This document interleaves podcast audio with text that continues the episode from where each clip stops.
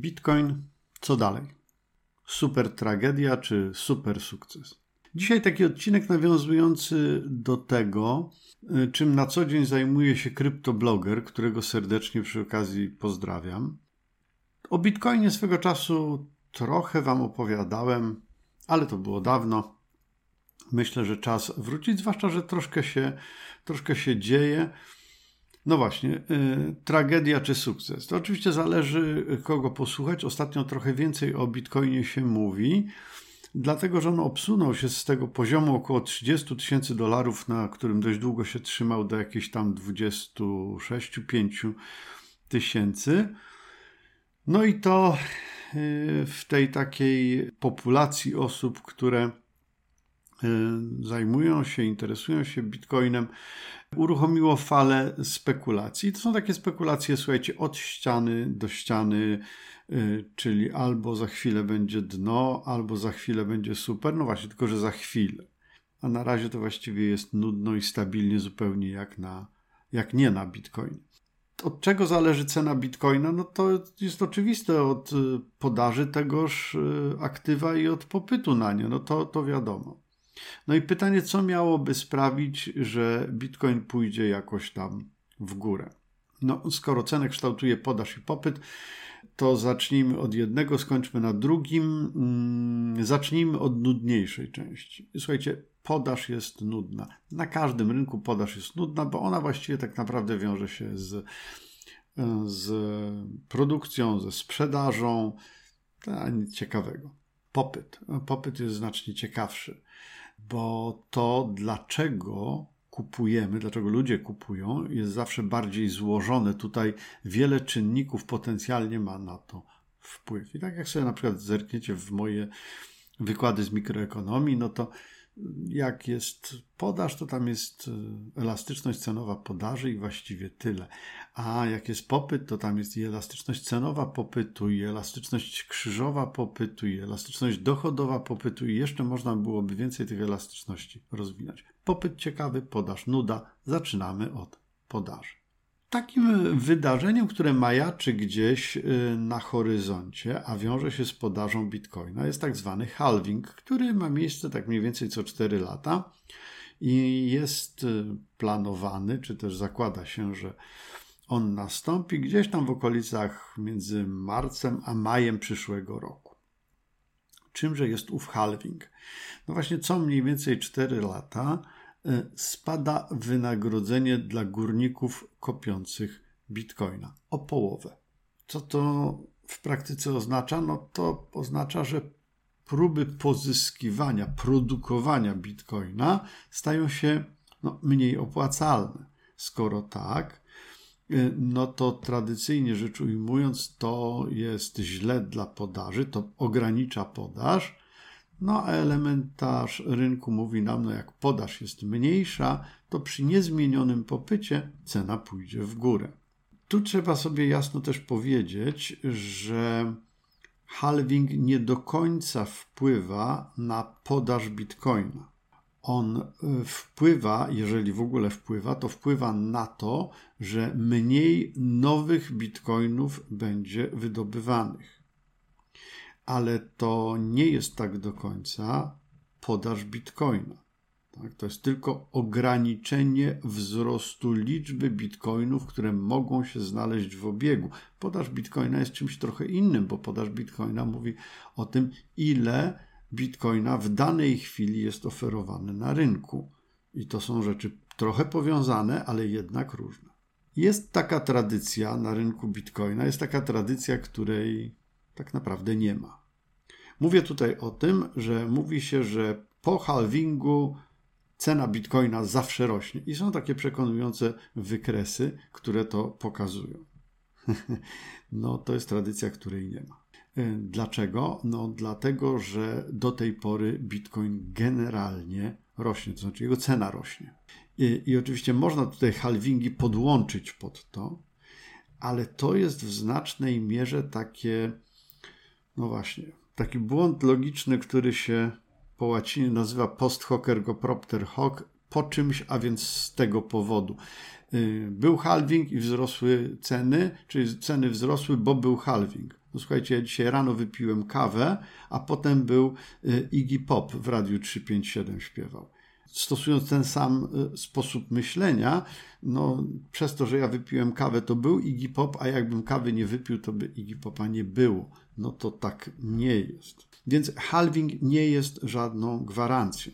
To co do tego nie ma większych wątpliwości. Nie jest żadną gwarancją wzrostu ceny bitcoina. Y, druga taka rzecz, która napędza spekulacje w kierunku wzrostu, no to jest ETF y, na bitcoinie, który z tego co pamiętam chyba miał być już w lipcu tego roku, coś go chyba nie ma, jeśli dobrze się orientuję. Teraz się mówi, że no ma być koniecznie przed lutym 2024 roku. No i powstanie ETF-u na bitcoinie będzie raczej, jeżeli już w ogóle ma jakoś oddziaływać, to oczywiście będzie stymulować popyt, no bo łatwiej będzie inwestować w bitcoin. Ja bym tego nie przeceniał jednak. Y, ja wiem, że mówi się, że jak ruszy ETF na bitcoinie, to tam ceny pójdą nie wiadomo jak w górę. Pewnie trochę pójdą. Pewnie trochę tak, ale mm, pamiętajcie, dziś też jak ktoś chce inwestować w bitcoina, to może. Więc to, że będzie trochę łatwiej, no, czy tam nawet dużo łatwiej inwestować w bitcoina, że on uzyska taką swego rodzaju legitymację, chyba nie sprawi, że on nagle stanie się dwa razy droższy czy trzy razy droższy. No właśnie, bo jak mówimy o y, tych wzrostach, mówimy, że popyt jest ciekawszy niż, niż podaż, to oczywiście wraca jak bumerang pytanie, po co ktoś miałby kupować bitcoin? No i niektórzy mówili, że ludzie zawsze będą chcieli kupować bitcoina, żeby mieć coś stabilnego, jakiś stabilny, niezależny pieniądz o takiej stabilnej sile nabywczej. No, no to dobra, ale no to nie jest bitcoin przynajmniej na razie, bo jeśli chodzi o stabilność, uh-uh, zupełnie nie. Ja znam te poglądy, że to jest jeszcze za wcześnie, że on później się ustabilizuje, że zawsze tak było. E. Słuchajcie, zawsze używane w stosunku do bitcoina zjawiska, fenomenu, które jest z nami od bardzo niedawna, to jest zawsze grube nadużycie. Nie mówcie zawsze o bitcoinie, nie używajcie słowa zawsze w kontekście bitcoinu. No, to można ewentualnie się pokusić o takie zawsze e, wrzucone w odniesieniu do dolara, który lat ma no tyle, ile dolar ma, bo tu mamy rzeczywiście długą obserwację, natomiast e, Bitcoin świeżynka, świeżutka sprawa. Więc po co kupować bitcoina? Żeby mieć stabilny pieniądz, no już mówimy, to raczej nie bardzo. Ci, którzy chcieliby mieć stabilny pieniądz, to bitcoina raczej nie kupią. Drugi powód to jest, żeby zarobić na wzroście. No i to jest esencja popytu spekulacyjnego. Kupuję nie po to, żeby używać, kupuję nie po to, że uważam, że to jest coś użytecznego, kupuję dlatego, że uważam, że jest tanio i będzie drożej. No chyba, że nie będzie. Jak nie będzie, to cały popyt spekulacyjny nagle przeistacza się w podaż. Ci, którzy tworzyli popyt, zaczynają tworzyć podaż, bo zaczynają sprzedawać, a do tej pory kupowali. No i wtedy mamy sytuację taką, że popyt idzie nam w dół, a podaż idzie nam w górę, a to jest kombinacja takich zdarzeń, która posyła kurs dowolnego aktywu na maksa w dół. I pamiętajcie, przy Bitcoinie nie ma żadnych ograniczeń, jak na przykład nie wiem, przy złocie, bo przy złocie zawsze jest ta taka siatka ochronna przed y, nadmiernym spadkiem jego wartości. Zawsze można powiedzieć, no tak, ale na przykład kulturowo rzecz ujmując, w Indiach popyt na złoto będzie istniał przez najbliższe dziesięciolecia. Może być trochę mniejszy, ale będzie istniał. Albo no, przydaje się do pozłacania styków, to złoto się przydaje, więc ktoś je będzie kupował. Jakiś popyt, nawet jak ten spekulacyjny zniknie, no to jakiś popyt pozostanie. W przypadku bitcoina. Mm-mm.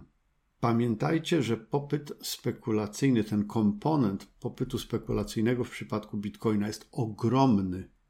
Na niczym nie można było tak zarobić w przeszłości jak na bitcoinie. Na niczym. To czym być może są jakieś tam y, niszowe kryptowaluty, które dawały większy zysk, ale to są niszowe kryptowaluty, o których mało kto wie. Jak ludzie o czymś nie wiedzą, to to dla nich nie istnieje. Więc w świadomości ludzi, tych, którzy zdecydowali się kupić bitcoina, no to jest y, bilet do złotej przyszłości, bo przecież kiedyś można było kupić za 6 centów, a sprzedać za, no nawet dzisiaj za 30 tysięcy dolarów, a przecież można było sprzedawać za więcej. To robi na głowę wielu ludziom, którzy mówią, no przecież to się musi powtórzyć. Otóż, jak pisała nasza noblistka, nic dwa razy się nie zdarza i dlatego z tej przyczyny, by the way, Sanach śpiewa to okropnie. Jeżeli kiedykolwiek słyszeliście, można się schaftać. Porównajcie sobie z Korą. Manam robi to po prostu 100 razy lepiej. Nic dwa razy się nie zdarza. Polecam Wam. Świetne. Ale wracając do Bitcoina, dzisiejsi entuzjaści Bitcoina dzielą się w moim przekonaniu na dwie grupy. Tak z grubsza. Tych, co wierzą, że zarobią na tym bitcoinie pięcio, siedmiu, dziesięciokrotnie, tylko po prostu trzeba poczekać, trzeba wytrwale, cierpliwie czekać. I druga grupa to są ci, którzy są realistami. Wy mnie teraz nie widzicie, ale ja mówiąc realistami, zrobiłem paluszkami taki ruch, który oznacza cudzysłów. Bo dla mnie to nie jest przesadny realizm. Realiści mówią, że tak dobrze to nie będzie, oni po prostu tylko zarobią te 100-200% na bitcoinie i wyjdą. Realistom życzę powodzenia, zupełnie szczerze, bo przyjaźnię się jednym z nich i życzę mu jak najlepiej. A ponieważ entuzjaści bitcoina, czy ci realiści, czy ci tacy super hurra optymiści, oni się opierają na wierze, no to nie ma sensu ich w żaden sposób przekonywać, bo słuchajcie, wiara nie podlega dyskusji. To tak jak wiara w Boga, w religii katolickiej, w Allaha, w reinkarnację, w wędrówkę dusz. To są rzeczy, których nie da się udowodnić. Poza tym, przecież oni mogą mieć rację. Może ją mają. Ja w to nie wierzę, no znowu kwestia wiary, ja w to nie wierzę. Bitcoin nie będzie kosztował 400 tysięcy dolarów, jak twierdzą niektórzy. Być może po prostu swoje najlepsze dni ma już za sobą. Do usłyszenia.